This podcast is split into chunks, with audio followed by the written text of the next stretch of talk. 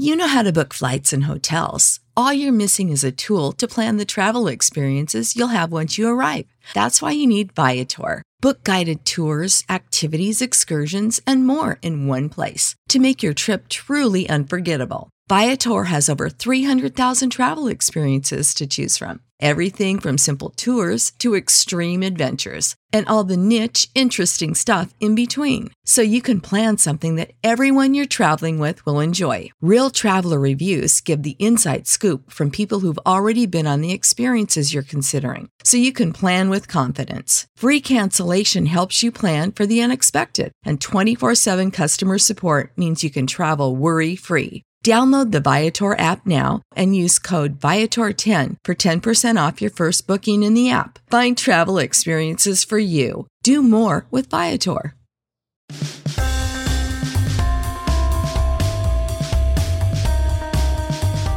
Welcome into another edition of the Five Reasons Podcast. My name is Chris Whittingham, joined as always by Ethan Skolnick. Thank you for finding us. Do subscribe to the program on Apple Podcasts, Google Play, Spotify, or wherever you get your podcasts. We're joined today by a local radio personality who just got a new show. It is the Dono and Frito Show. You can hear it on 560 WQAM from 10 a.m. until 2 p.m. every single day. And Alex Dono is with us. Dono, appreciate the time. Hey, I appreciate you guys, Chris and Ethan, and, and thanks for the plug as well, man. I can't thank you enough. And I really appreciate what you guys are doing at Five Reasons. You're kicking ass, so keep up the good work.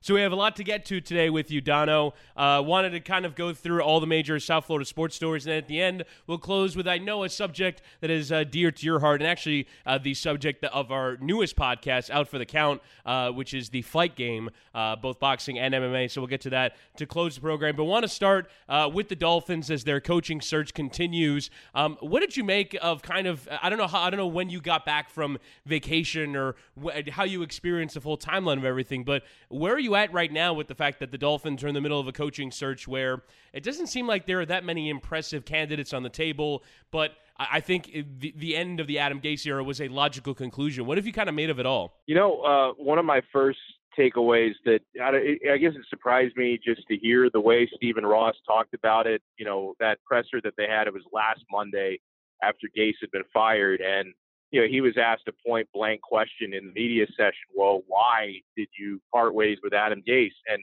the way he answered the question was, well, you know, Gase wants to win now. He's heading into his fourth year. He wants to win now. And I'm not stupid. I'm sure there's more to that. We've heard stories about a fractured locker room. Fans have taken issue with the way Gase has called plays. I'm sure there are other things with Gase's philosophy that were rubbing Stephen Ross the wrong way. But when he talked about the idea that well, Gase wants to win now in his fourth year. Made it pretty clear that the Dolphins, in the way that they're now going to change philosophies, maybe winning next year and even the year after is not their priority when they're trying to blow this thing up and rebuild it from the ground up, right? And I think for that reason, it's why you're not seeing names like Bruce Arians, or you're not seeing, you know, it, it, it, had been thrown out there by certain people, but not a whole lot of progress was made with the idea of bringing John Harbaugh to Miami. Why you're seeing names of coaches who are coordinators or position coaches. You're seeing Darren Rizzi, who's the current with the Dolphins, the special teams coordinator thrown out there. You're not seeing these impressive names with a lot of head coaching experience because I, I think Stephen Ross is is going through a process right now where you know, the next head coach of the Miami Dolphins is going to be someone who's got to grow with the roster as they rebuild it. And I also kind of wonder, you know, something that you know I brought up on our show yesterday, if you can really count on the next Dolphins head coach being the coach for many years to come, or if the next head coach that they hire is kind of the guy that they grow with that takes them from point A to point B, and then the hire after that is the guy who you expect to take you from point B to point C. So yeah, the names out there are not that impressive, and I don't know how you guys feel about it, but I, I almost feel like Darren Rizzi would be just as good as any of these other names. And I know it's not sexy for fans to think about, you know, the current special teams coordinator becoming the head coach, but I feel like you could do worse than Rizzi. I've made that case before about Rizzi, and that's why I felt from the beginning he should be a candidate. I don't know if he should be the choice. We'll have to see, you know, how he presents himself to Ross. But uh, the biggest thing for me with any coach they hire is going to be putting together a better staff than Adam Gase did, because uh, our, our Chris Kaufman has pointed this out before that Adam Gase just basically hired his friends, um, and and we see that with a lot of head coaches, and with the first year head coach, like you can't do that, um, and so that's another concern I would have about some of the guys that they're interviewing. For instance, you know, I, have become a big Kris Richard guy, just like looking at videos of him doing interviews. Like he has a presence about him that recent Dolphin head coaches, whether it was Joe Philbin picking up papers on the turf, or whether it was, you know, Cam Cameron, you know, put your thumbs this way, or Dave Wannstedt, know what I mean, or, you know, some of the other coaches that they've had. And then Adam Gase, you know, with his hat covering his eyes. You can't even, you know, you don't even know what he's thinking. Uh, you know, th- Kris Richard, you know, has a presence. You see him do an interview, and you can tell that he commands a room. And it's been a long time since the Dolphins have had any a coach anything like that. In fact, I would argue, you know, Tony Sparano had it for a little bit. Saban obviously had it when he first came in, you know, and then Jimmy had it when he first came in too. But most of the coaches they've had have not had that. But my concern about Kris Richard and you know Brian Flores to, to an even greater degree is what my friend who is around the Cowboys quite a bit mentioned to me, which he's like, I really like Kris Richard. He's the type of guy who you know the players respect. He's he's hard on them, but they respect him. They don't tune him out. He's like, I just don't know what kind of staff he could put together. And and I just hope that Ross is asking that question because sometimes we focus too much on the head coach and not enough on the coordinators. And look at the teams that are in the playoffs right now and still competing and they have hmm. high level coordinators, all of them, right? I mean, guys who've been head coaches are coordinators of these teams, whether it was a, a Gus Bradley or Romeo Crennel or others. Maybe they were failed head coaches, but they were still head coaches. So they've been regarded as that at one point. And I just think that's an important question that Ross needs to ask all of these guys before they make a decision. Who's your OC? Who's your defensive coordinator? Do you trust them to call the plays? Do you trust them to you know to put their position coaches in the right spot uh, in terms of how they deal with the players? I, I just I don't know if Ross is savvy enough as a, as an owner to do that, but I think that's what he needs to do. That's a great point, Ethan, and it's something that you have a much higher probability of running into that problem when you're talking about hiring a head coach who's never been a head coach before. And you know, the last time that the Dolphins hired a head coach with NFL head coaching experience was Dave Wannstedt. So it's been a long time since you put yourself in that position. I think I, I would just worry about the unknown of any of these candidates with no head coaching experience in the NFL and what kind of a what kind of a staff they could put together. Like seeing today, you know, uh, Arians going to Tampa Bay and bringing Todd Bowles as his defensive coordinator, you look and you say, man, that's a staff coming together. Uh, you know, I, I wonder, um, like with, with Stephen Ross, you know, he he heard the cries from the fans. You know, obviously he's aware that his customers have not been happy with the product. I always say this when you're firing a head coach, I'd like to think you have a good idea who the next guy is. Like when you fire a head coach, at least have an idea can we do better than we're doing right now. And I know that no Dolphin fan wants to hear it phrased this way, but I don't think there's really any guarantee that you're going to do better than Adam Gase. It's like they were they were in a rush to make a change. They knew that they had to get that guy out of there, but I, I don't know if Dolphins brass and Chris Grier, you can include him as well. He's now the decision maker as the, the, the president of football ops.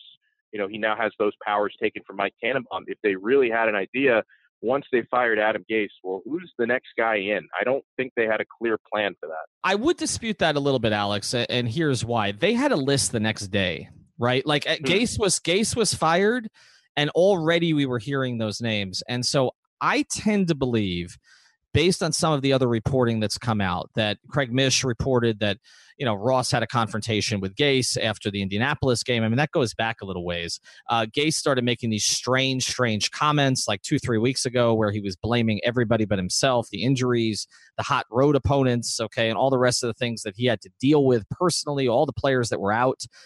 I sort of feel like what happened here was that Ross knew he was firing Gase for a while. It was not like right after the regular season. I think he knew for two or three weeks, and I think he tipped off Chris Grier because to have a list like that list came out immediately, Alex. Like it was boom. Okay, Chris yeah. Richard, uh, Fangio was on that list. Okay, they ended up backing off of that, but Brian Flores was a name we heard right away. So I tend to think that they did have a plan.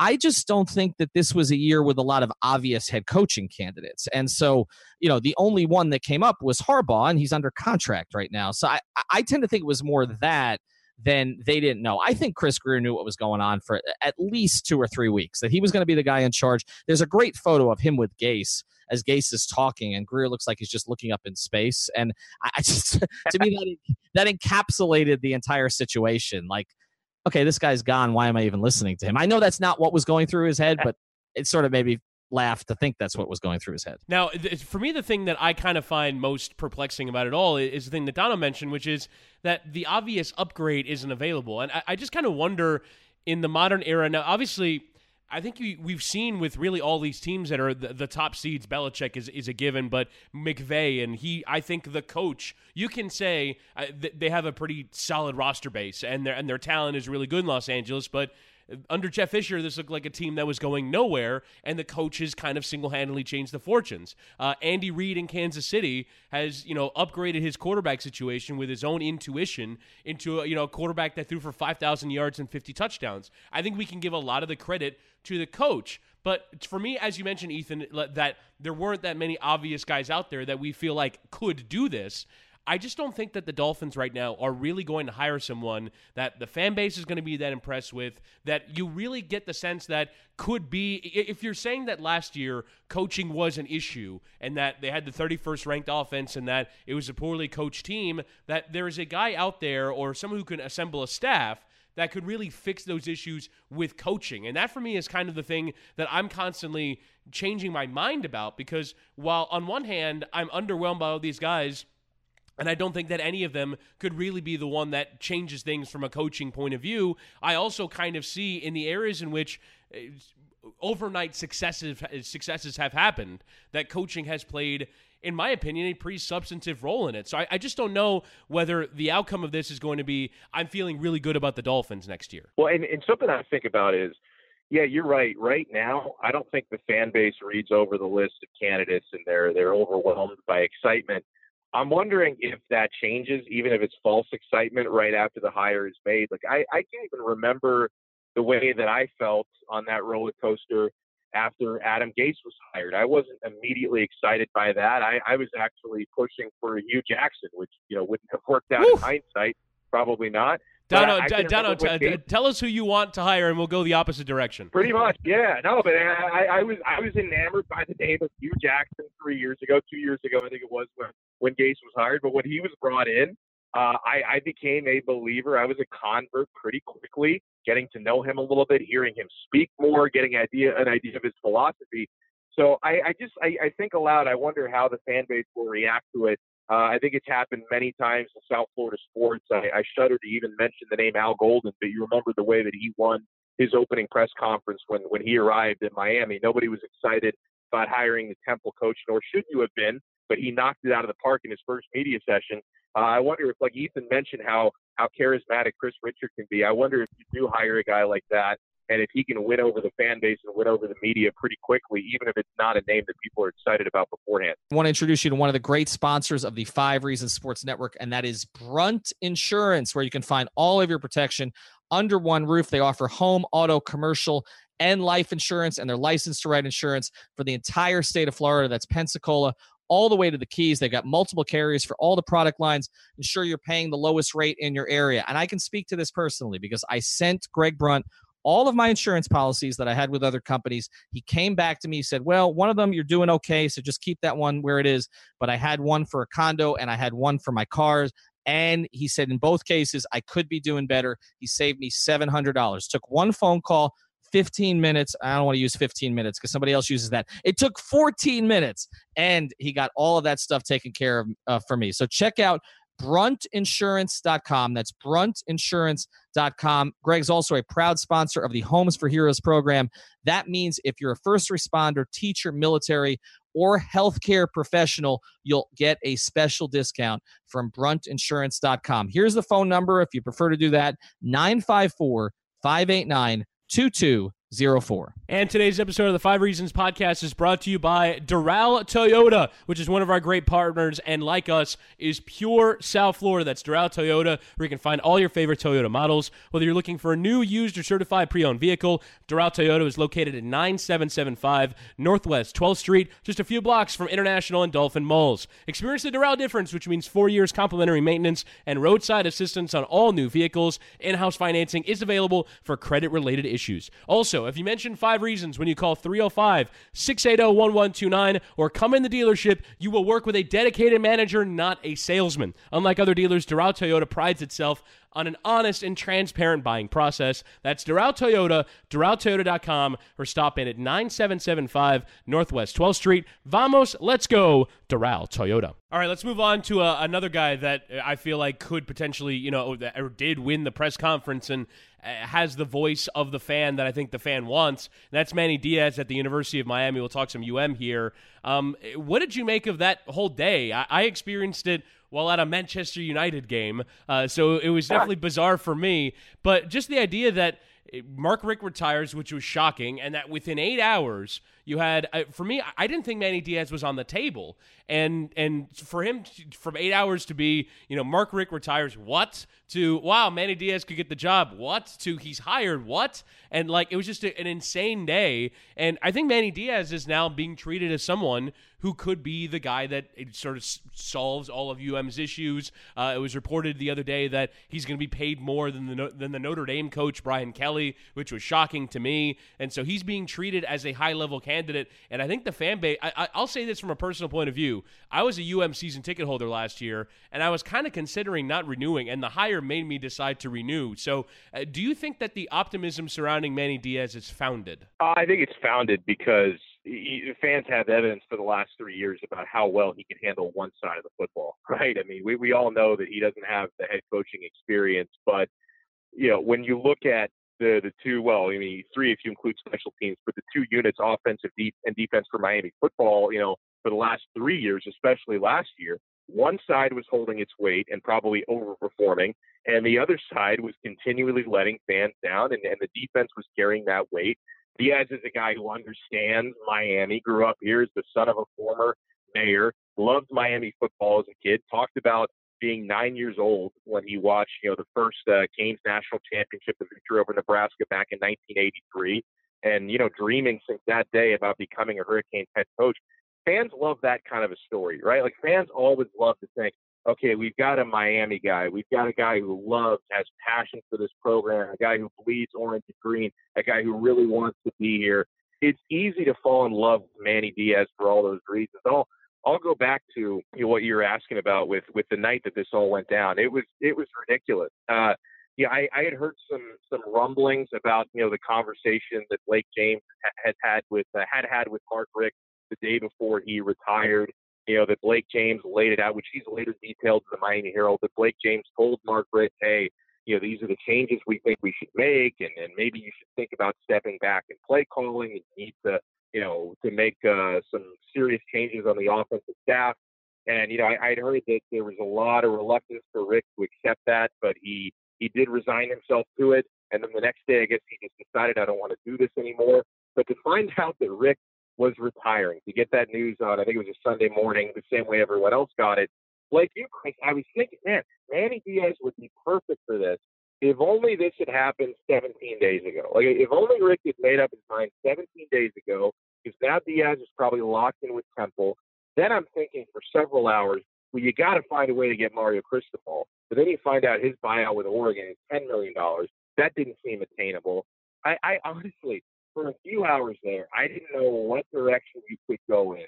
But then, I don't know, I guess looking back on it, I kind of wonder why I even thought for a few hours that, that Diaz was not attainable. Because you, you think about it from his perspective, yeah, you've only been at Temple for 17 days. You haven't really gotten started there. The ink is barely drying on your contract, but you can't let an opportunity like that pass you by. And even Temple has got to understand, like, this is a terrible, terrible situation for us to be in See, the Temple athletic director knew it uh, the day that they signed up Manny Diaz. But yeah, there may come a time. They didn't expect it to be two and a half weeks later, but there may come a time when the Miami head coaching job is open, and we're probably going to lose this guy to the Miami head coaching job. So even Temple apparently didn't offer much resistance. It was it was a different kind of adventure. Like I, I can remember after I think it was after Randy Shannon was fired, and you had for for like 24 hours there was a, a bad report or an errant report that Jon Gruden was coming to Miami. It ended up being Al Golden, and then after Mark Richt was gone, or after or after Al Golden was gone, you didn't know if you were chasing Mark Richt or Mario Cristobal or Butch Davis. This was such a different situation coming up as a Miami fan. All the all the coaching carousels you had really only, for that job only to be open for a matter of hours before a guy who makes too much sense like Diaz comes back. I would imagine you're not the only story about season ticket holders recommitting after finding out this guy comes in. He's got the respect of his players, which is important. He's already you know, maybe put out some fires in defensive recruiting. I think Diaz is ready for this. You know, there's no way to know it for sure until he's a year or two into this, but I, I really think Diaz, he's got, to me, he's got the, the leadership skills necessary to do this job. I think he's already showing you some evidence that he can put a staff together. I think Diaz to me seems like the right guy for this job, and I, I couldn't be happier with the way it turned out. Yeah, look, I, I was in favor of it, obviously, and uh, you know, I mean, I, I have a lot of regard for what Manny Diaz did the past couple of years. I mean, look, Mark Richt's unit was not good. the one that he was in yeah. charge of, the one that he put his son in charge of. I mean, the worst position group on the team was the one he put his son in charge of handling, uh, where three of the four quarterbacks got suspended, and the other one he kept throwing out there because he didn't have another option and, and was waiting for Malik Rosier to, I don't know, some light bulb to go on where he was suddenly going to be an elite Division One quarterback, which was just never going to be the case. So, uh, look, uh, I was in favor of Richt coming too, and that's the only thing I would caution here. You mentioned Al Golden won his press conference. You mentioned Randy Shannon also. Uh, there was a lot of belief in Randy Shannon when he got the job for some of the same reasons that there's belief in Manny Diaz. He's a Cane. He's local. He's, you know, he's a great local story, right? Like that was the whole thing with Randy Shannon. And he wasn't the communicator than Manny Diaz is. I think that's something that Randy struggled with at times, but that just didn't end up working out very well, right? Like, I mean, they had the big recruiting class in Northwestern, and most of those guys didn't pan out. And and you know, the, the Randy Shannon era is not remembered as one that restored the Canes to anything close to glory. So I think sometimes we get caught up in the label of it has to be this kind of guy, or it has to be from this program, or it has to be on this side of the ball. No, the guy has to be able to coach. Like he has to be able to coach. Yeah. He has to be able to recruit. I believe Manny Diaz can do that based on what I've seen so far. But I also watched a national championship game last night. And I watched an Alabama team. Let's not even focus on Clemson. I watched an Alabama team that has unbelievably elite talent at all positions, a lot of which is from here, right? I mean, I, I still believe that the whole Nick Saban experience from 2005 to 2006 was basically one long recruiting trip for him. It was him. It was it was him him getting to know South Florida. As soon as he left, he had a billboard on 995. Okay, like to, to come to Bama. So I, I still believe that to a certain degree. That was always in the back of his mind. He went back to college. What's the worst case scenario? I don't know that he knew he was going to go to Alabama, but if he went back to college, okay, I'm going to learn about South Florida. Even though my wife hates it, I'm going to at least uh, know where all the high schools are. And and I think that played into it. But I'm watching an Alabama team that was considered to be early this season an all time great team. Like that's what we were talking about. It's unfair, right? We kept saying it's unfair that Alabama finally has a quarterback. I think, Chris, you said that on this podcast, I actually. Did, yeah. Right. Okay. And that team, that team, forget Clemson, that team last night, okay, was 28 points behind Clemson. That team has elite talent at all positions. Now consider how far away Miami is. Right. Okay. Mm-hmm. In in in in the same conference as Clemson, in the same conference. So a year ago, when Chris and I started this podcast last January, I think actually next week is the one year anniversary. When we started this podcast last January, we were talking about how close is Miami to Clemson. That was the topic. How close is Miami to Clemson? How close do they look now? Three years, four years, five years? Never. Like I, so I, I do think that Canes fans need to uh, look. I got carried away too with the ten and zero oh start, but we need to cycle back the expectations here. Like you're not in the same stratosphere as Clemson. Let's get in the same stratosphere as Florida first. Okay. Let's get in the same stratosphere as, there, dare I say it, UCF first. Okay. Before we start to have a conversation, let's get in the same stratosphere as Pitt Okay.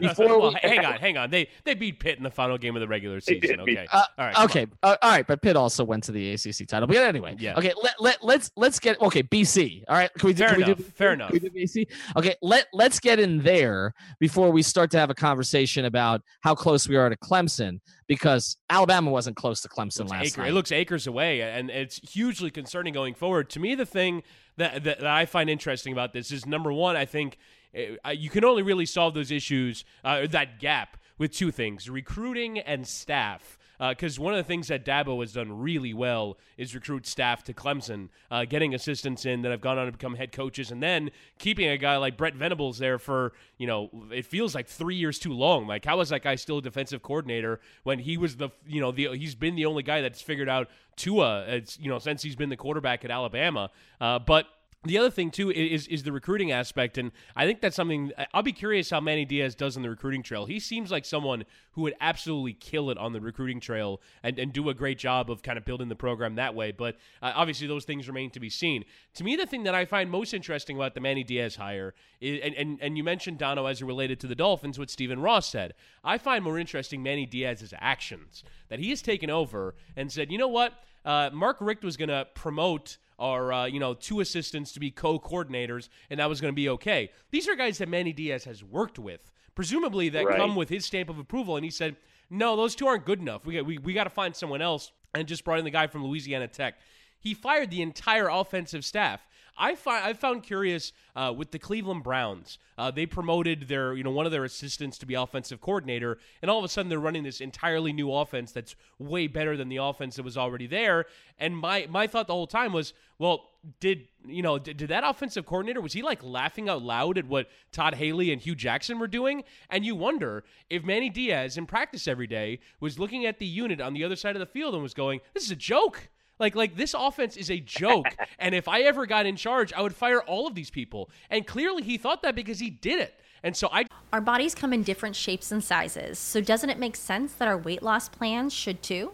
That's the beauty of Noom. They build a personal plan that factors in dietary restrictions, medical issues, and other personal needs so your plan works for you. Noom doesn't restrict or shame when you want to treat yourself. Their flexible program focuses on progress instead of perfection. You don't have to give up carbs or anything. And with their daily lessons, you can learn something new about your food choices every day. After just a few days of using the app, I learned how to recognize cues for overeating and how to choose the right foods to feel full. Stay focused on what's important to you with Noom's psychology and biology based approach. Sign up for your trial today at Noom.com. That's N O O M.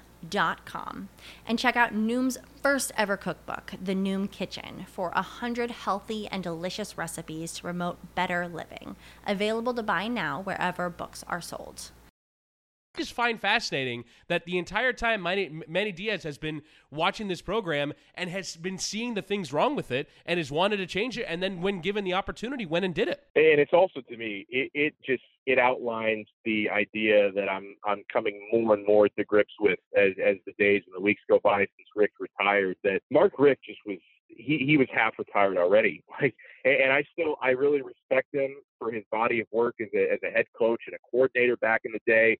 And I still believe he made Miami football better than when he found it with, you know, getting a team to an Orange Bowl, getting college game day there. That Notre Dame game was fantastic. What he did for fundraising and facilities. Again, I'm not, I don't want to turn this into a Richt Mark Richt session because I think he did do a lot of good for his alma mater. But when it comes to hiring and maintaining a staff and, and making changes where necessary, I think Mark Richt had checked out of a lot of that stuff mentally. Just didn't have didn't have the energy to make changes like what Manny Diaz is doing right now, where yeah, I think when Richt took that job at Miami, he probably thought, okay, I need to assemble a, a great staff once I get here, and certain elements of that staff were solid, especially Manny Diaz. I don't think Richt expected that two years into it, he would have to blow everything up and start over again. I think he thought, you know what, I've got about a five or six year plan at Miami. I'm going to install a good staff, going to do some winning here, going to make this program a, a 10 win per season team like Georgia was when I was there, and then I ride off to the sunset. I don't think he had any expectation that after taking the job in 2016, in 2018, he's under pressure from the trustees and the athletic director and the fans. If he even cares what the fans think, I don't know if he does, and that's fine if he doesn't. I don't think he would be under that pressure two years later to, you know, to do what Diaz just did to fire his entire offensive staff. Boy, Manny Diaz, he's young, he's hungry, he's just starting out. And I think you're right, Chris. I think Diaz probably had been laughing at the other side of the football the last couple of years. And at least now Miami has a head coach that has the energy and the willingness to make necessary changes on his staff, that he's not going to say, you know what, maybe my son isn't doing a great job on the staff, but I'm not going to shake it up. Maybe my offensive coordinator's not carrying his weight, but he came up with me at Georgia. I'm a fan of his. I'm going to ride with him forever at least Manny Diaz has the energy and the willingness to do things that are necessary. I want to introduce you to one of the great sponsors of the Five Reasons Sports Network, and that is Brunt Insurance, where you can find all of your protection under one roof. They offer home, auto, commercial, and life insurance, and they're licensed to write insurance for the entire state of Florida. That's Pensacola all the way to the Keys. They've got multiple carriers for all the product lines. Ensure you're paying the lowest rate in your area. And I can speak to this personally because I sent Greg Brunt all of my insurance policies that I had with other companies. He came back to me, he said, Well, one of them you're doing okay, so just keep that one where it is. But I had one for a condo and I had one for my cars. And he said, in both cases, I could be doing better. He saved me $700. Took one phone call, 15 minutes. I don't want to use 15 minutes because somebody else uses that. It took 14 minutes and he got all of that stuff taken care of uh, for me. So check out bruntinsurance.com. That's bruntinsurance.com. Greg's also a proud sponsor of the Homes for Heroes program. That means if you're a first responder, teacher, military, or healthcare professional, you'll get a special discount from bruntinsurance.com. Here's the phone number if you prefer to do that 954 589 Tutu 2204. And today's episode of the Five Reasons podcast is brought to you by Doral Toyota, which is one of our great partners and, like us, is pure South Florida. That's Doral Toyota, where you can find all your favorite Toyota models. Whether you're looking for a new, used, or certified pre owned vehicle, Doral Toyota is located at 9775 Northwest 12th Street, just a few blocks from International and Dolphin Malls. Experience the Doral difference, which means four years complimentary maintenance and roadside assistance on all new vehicles. In house financing is available for credit related issues. Also, if you mention Five reasons when you call 305 680 1129 or come in the dealership, you will work with a dedicated manager, not a salesman. Unlike other dealers, Doral Toyota prides itself on an honest and transparent buying process. That's Doral Toyota, DoralToyota.com, or stop in at 9775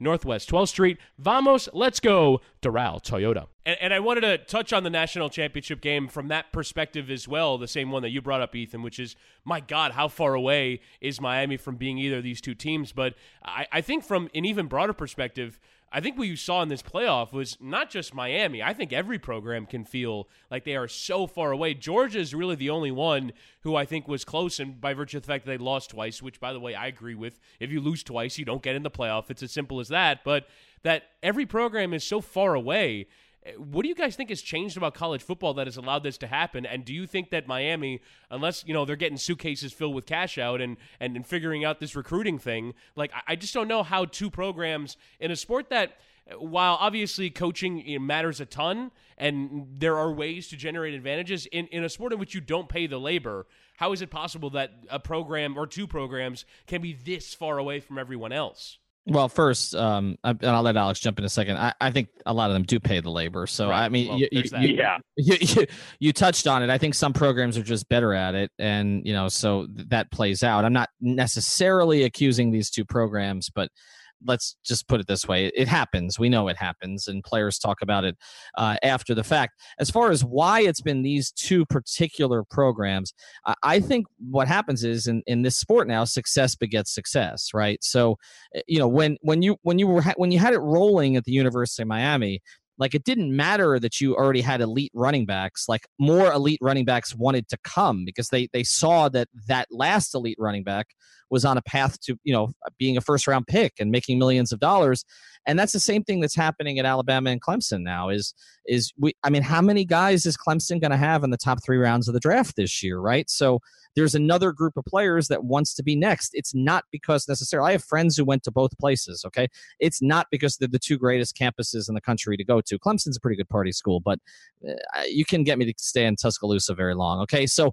it's not that. I mean, I mean, Wisconsin typically gets named the number one party school in the country, right? Like, and Wisconsin can't draft athletes to save their lives. Apologies to Chris Chambers, member of our network. So uh, you know, it's I, I I I just I just think it's it's a fact of you know again success begets success when USC was going through a period of time prior to sanctions where they were getting elite athletes, more elite athletes came. And that's why we see this rush. It's like how many elite backs has Georgia had in the past few years, right? Like that's just like what Miami was. And so there needs to be a change in the narrative at Miami. And I think that's why we got excited the season before this one. We felt like there was a change in the narrative. Like Notre Dame was clearly overrated, right? But it felt good to beat them. And it felt like you had the program on the right track. And like we always say, Panthers game is in hand, you know, heat culture, you know, all the rest of those things, you know, uh, you know, Dolphins in the hunt, and you know the, the Canes tropes, are back. The tropes, yeah, yeah. The, the, tropes, the Canes are back, right? And so that's what we felt. The Canes are back, and the reason it felt good to have the Canes back is because you felt like kids who didn't remember the good old days would now see a bunch of videos on YouTube and be like, "Oh, I want to be part of that." Um, the problem is it's been a damn long time, and also now we've lost momentum because of what happened this season. And so I don't know how you get back there. I think the only way uh, was to do what UM did, which was to roll the dice on Diaz, who did bring something in the turnover chain that young, you know, athletes would relate to, would want to be part of and that's the swagger that people talk about. It's not about you know you know some of the stuff that happened in the dorm room and all the rest of that. It's about you know sort of having this attitude that we're going to kick your ass. And manny talked about that on the podcast he did with josh darrow before the season which people really should listen to. It's a two part pod. It's about manny's journey and espn and everything else that he's done. But he talked about watching miami defenses and them being fast and physical and wanting to hurt you Okay, he talks about this on the podcast, and that's Miami football. You know, like it or not, that's Miami football. And I, I think the only chance they have to get to an Alabama or Clemson level is that. Is it going to happen? Probably not. Um, I think things have changed to to enough of a degree that it's been so long that I don't know that you get there. But I think at least this was a good first step. You know, I can add something to what Ethan was saying about success breeding success. You know, it's often said, like in in recruiting, that you know many good players are going to you know one of the criteria where they pick a school is based on okay where can I play the most quickly? Who's got the biggest need at my position? That's true in a lot of cases but a team like Alabama and a team like Clemson can be the exception to that rule. Uh, I've got a, a relative my cousin's husband who's a head high school football coach in Orlando and he's told me stories about having coaching players over the years that tell him they are dead set on going to Alabama. This is, you know, during the recent era, the Saban era. And he says, okay, you're a running back. Uh, realistically, you go to Alabama, you're going to be fourth or fifth on the pecking order. You're not going to play. And, and they'll tell him, I don't care. I want to go there. I want to be part of that. I want to win championships. You know, such and such friend of mine went there. So yeah, for, for a lot of schools who are not at the top of that pack, for a school like Miami, you're going to lose out on some recruits if it's a position where you're already deep at. Guys are going to look to where they can play immediately. Sometimes you'll have guys who transfer who are already on your team if they don't feel they can play immediately. Uh, Alabama has had so much success in recent years. They have become the exception to that rule. There is just an embarrassment of riches there for Nick Saban because he has found a way to create, you know, that culture of winning where you can be a, a cornerback who's nowhere close to being anywhere near the top of the depth chart or a running back when they're four or five deep at that position. Yet these kids still want to go and play for Alabama. They may end up transferring somewhere else in a couple of years, but they still want to be a part of that. And as as far as how Miami can bridge the gap and get closer to that level, uh, I still I, I want to see what comes out of these next couple of years because what started to change at Miami once they hired Mark Richt was finally making a financial commitment. They paid over $4 million a year to Richt. They'd never paid anywhere close to that for a head coach before. I think with all of Al Golden's incentives, he was just over $2 million. That was not deserved money, but it was half of what they were paying Mark Richt when he was here. And they've actually reached a point where they are reportedly willing to shell out low seven figures for a coordinator, for an assistant coach. That was never in Miami's DNA before. I think you have to be willing to pay staff members and head coaches that sort of money to be successful. They have been improving the facilities to a certain degree over the last couple of years. So I want to see how that marinates because we knew that, you know, during the early 2000s when Miami started to lose ground late in the Coker era and beyond, you saw Miami's facilities, Miami's infrastructure, what they were paying their assistants, who they were hiring that gap started to get bigger and bigger and bigger and bigger. It didn't matter so much in the 80s and 90s. It matters a lot in this day and age. If you're not paying coordinator seven figures, if you're not paying a head coach three, four, five million dollars a year, you're probably not getting a head coach and coordinators who can compete. Miami is still very new into that philosophy. That was something that started for them in 2016. As Ethan mentioned, last year was a step back. Last year is going to hurt some of their momentum. But I, I still want to see, you know, and a lot of this is on Manny Diaz to hire the right people. But I'm very curious. I think the next two or three years could really decide uh, the fate of Miami football for the next couple of decades. If these guys can't find a way to be competitive with the nation's elite now that they've entered an era where they are paying competitive wages and they're making their facilities competitive, if they can't become competitive doing the things they're doing right now, I don't know what the answer is. I, I really don't.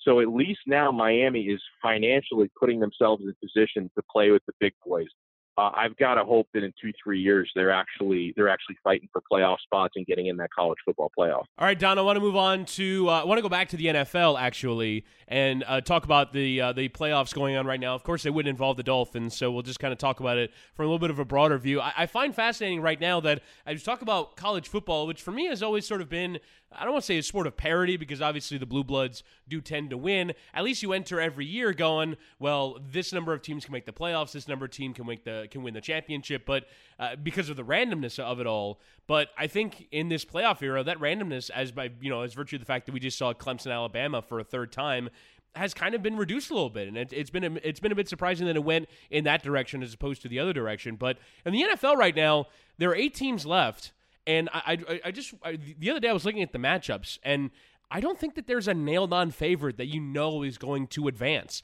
I think you look at Chiefs Colts. The Colts are playing really well. They had a really impressive performance in Houston. I wouldn't be that shocked if if they went on the road and mucked up a game against Kansas City, or if Dallas did the same to the Rams, or if the Chargers. I think the Chargers might be better than New England even on the road. Uh, they had a better record this year. I think the Chargers might be better. And then the Eagles, just by virtue of the magic that they've produced, obviously going to the Superdome is is difficult. But I wouldn't be that surprised if the Eagles went and won. Are you guys buying? on my idea that the road teams like there isn't that obvious favor that you know is going to advance and really any of the teams that are left can go and win it all. Yeah it's like for for so many of the recent years i would go into every playoff just kind of chalking up new england as a as an odds on favorite. Oh they're going to run the table and for, many times they did. Some years they got to the super bowl and didn't win it or choke it, this year like i'm not going to say that the new england dynasty is done but they certainly don't seem like your daddy's New England Patriots. So you almost feel like the field is wide open. I see what Patrick Mahomes has been doing in Kansas City, but then you talk about their matchup with Indianapolis, who's playing very well. They've got more momentum having played last week. This is the sort of playoff where I just got to sit back and, and kick my feet up. And, and obviously, I wish the Miami Dolphins could find a way to be part of this again someday. But I'm just enjoying every second of it. And I hadn't really thought about it until you brought it up but I don't have in my mind any sort of a clear favorite where usually we head into the playoffs and I'm thinking about, okay, this is my Super Bowl matchup. This is my team winning it all. I've got a pretty, I'm, I'm wrong plenty of times, but I've got a clear idea in my head which direction I'm going in this year I've got no clue. It's absolute chaos, and I love it. Yeah, no, I think this is a good place for the NFL actually because uh, you have the parity, and yet there's still the illusion of the Patriots, right? So you always want in a league a team that everybody loves to hate because that team is considered to be dominant, and the Patriots are considered to be dominant, but they're really not. I mean, they're they're you know they don't have Josh Gordon right now.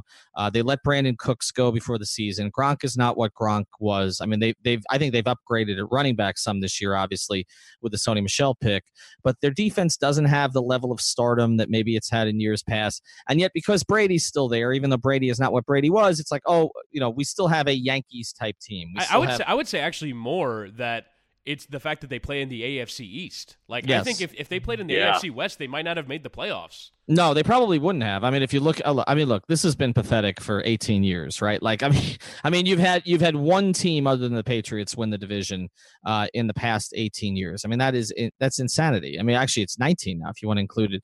Uh, so it's just it's it's been awful this division. But I do think that the casual fan guys, like the casual fan, still thinks of the Patriots as the Patriots. The person who does not watch NFL football regularly, doesn't even follow it on fantasy, they're like, oh, it's Tom Brady. Like the other 52 guys don't even really matter, right? It's like Randy Moss could still be playing for them.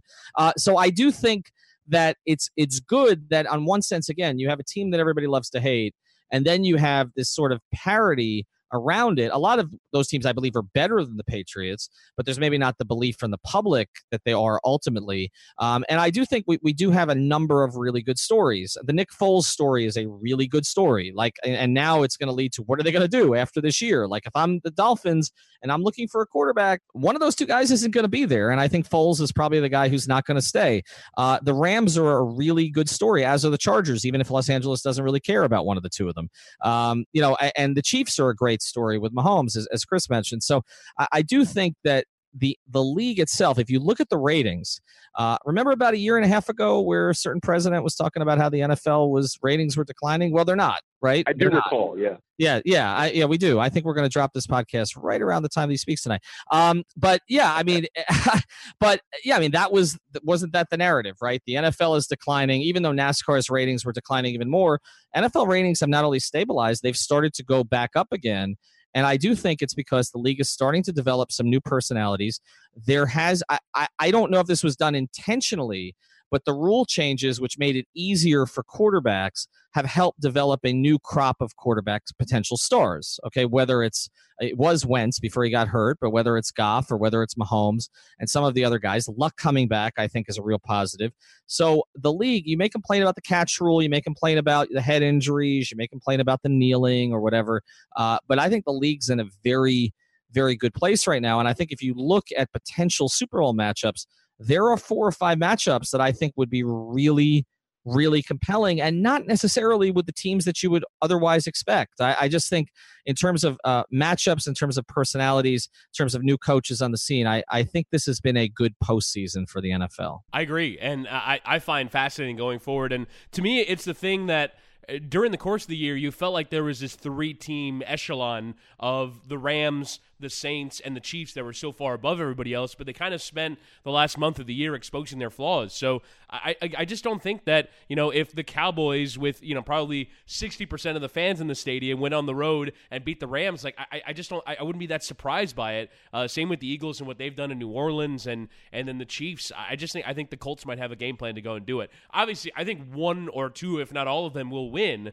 But it just there is that doubt for me that when the Patriots are home with Marcus Mariota's Tennessee Titans last year. I just didn't feel, and I, I just love that going into uh, this this round of the playoffs. Want to close with you, Dono, on a subject that is near and dear uh, to your heart, and I'll just kind of open the floor to you. Uh, actually, I, I, I want to give you a, a prompt, right? So the idea of the big fight that captures everyone's attention. Uh, you know, GGG was in that area for a while, but it really only seems to be the Mayweather and the McGregor fights, and obviously when they fought each other, that really draw the big attention. What do you believe to be the next fight, either in boxing or MMA, that reaches the national sports stage and not just the fight crowd? You know, I, I think that that fight could involve Conor McGregor, and I think there's a number of different directions you could go in there. I, I think you could either do something we've seen a couple times before, have a trilogy fight with Nate Diaz, who I think is, you know, obviously the the fight with Floyd Mayweather, the crossover circus was what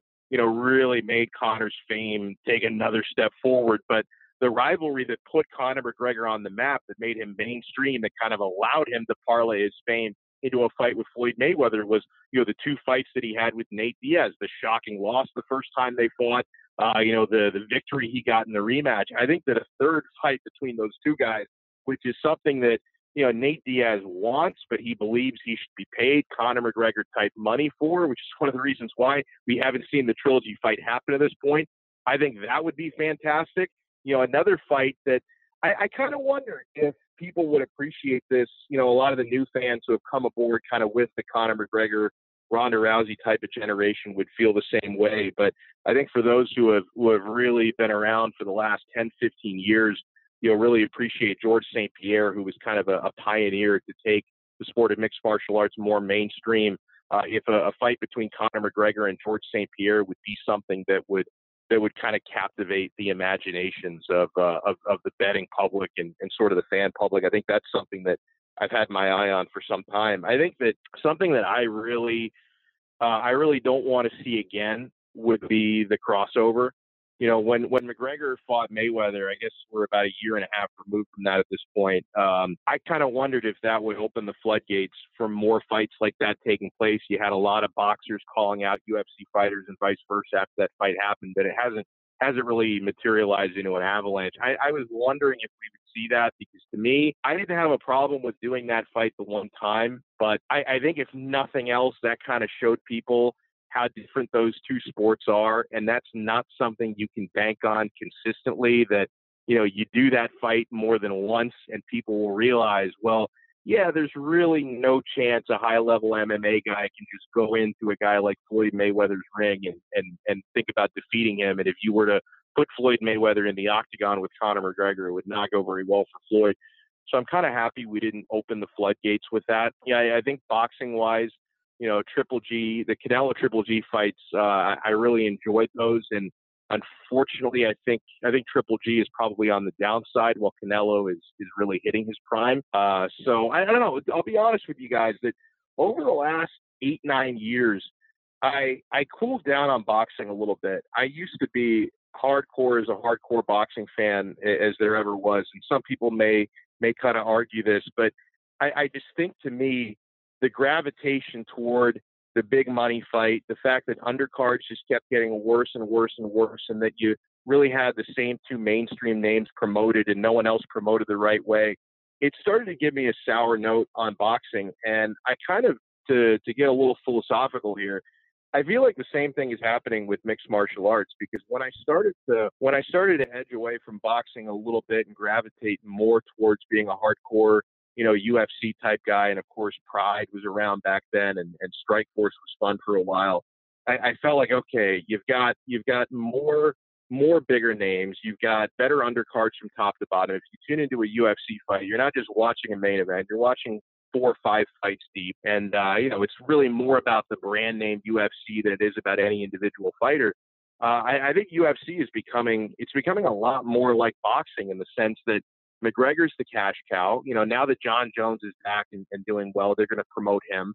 Uh, you know, they, they'll bring back Brock Lesnar every couple of years for a big payday. I, I don't feel like you have the same sort of purity that you had four or five years ago when you just knew you were tuning in to watch five, six great fights. Now they do bank a lot on these main events, and and it is about the money fight. It is about putting the big names out there. You know, you can kind of set an entire year's budget based on two pay per views a year, and be honest with you guys, it's not something that I really like because you used to go through an entire year that'd be 12 really, really good UFC pay per views every year. They still put on 12 shows a year, 12 pay per views a year, but now you kind of count on on three or four of those being good. I to me, this is not really a golden era for combat sports. Alex Dono, check him out on 560 WQAM from 10 until 2 every single day alongside Frito, the Dono and Frito show. And also, uh, you're still doing Fight Night uh, every uh, once a week as well on WQAM uh, on the Fight Game as well. Check out our boxing and MMA podcast, Out for the Count. We've uh, I think we've got about all the uh, the boxing and MMA related phrases in, in the names of podcasts. So Alex Dono, appreciate the time. Follow him on Twitter at Alex Dono. Thank you for doing it. Oh, thank you so much, guys. It's a pleasure, and I respect all the hard work you guys are doing here.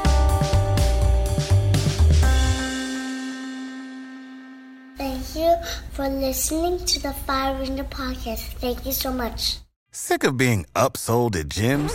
My guy, you're currently a base member. For $90 more, I can upgrade you to our Shred membership. For 130 more, you'll be a Swole member. And for just $300 more, you'll reach Sweat Platinum. At Planet Fitness, you'll get energy without the upsell. Never pushy, always free fitness training and equipment for every workout. It's fitness that fits your budget. Join Planet Fitness for just $1 down and $10 a month. Cancel anytime. Deal ends Friday, May 10th. See Home Club for details.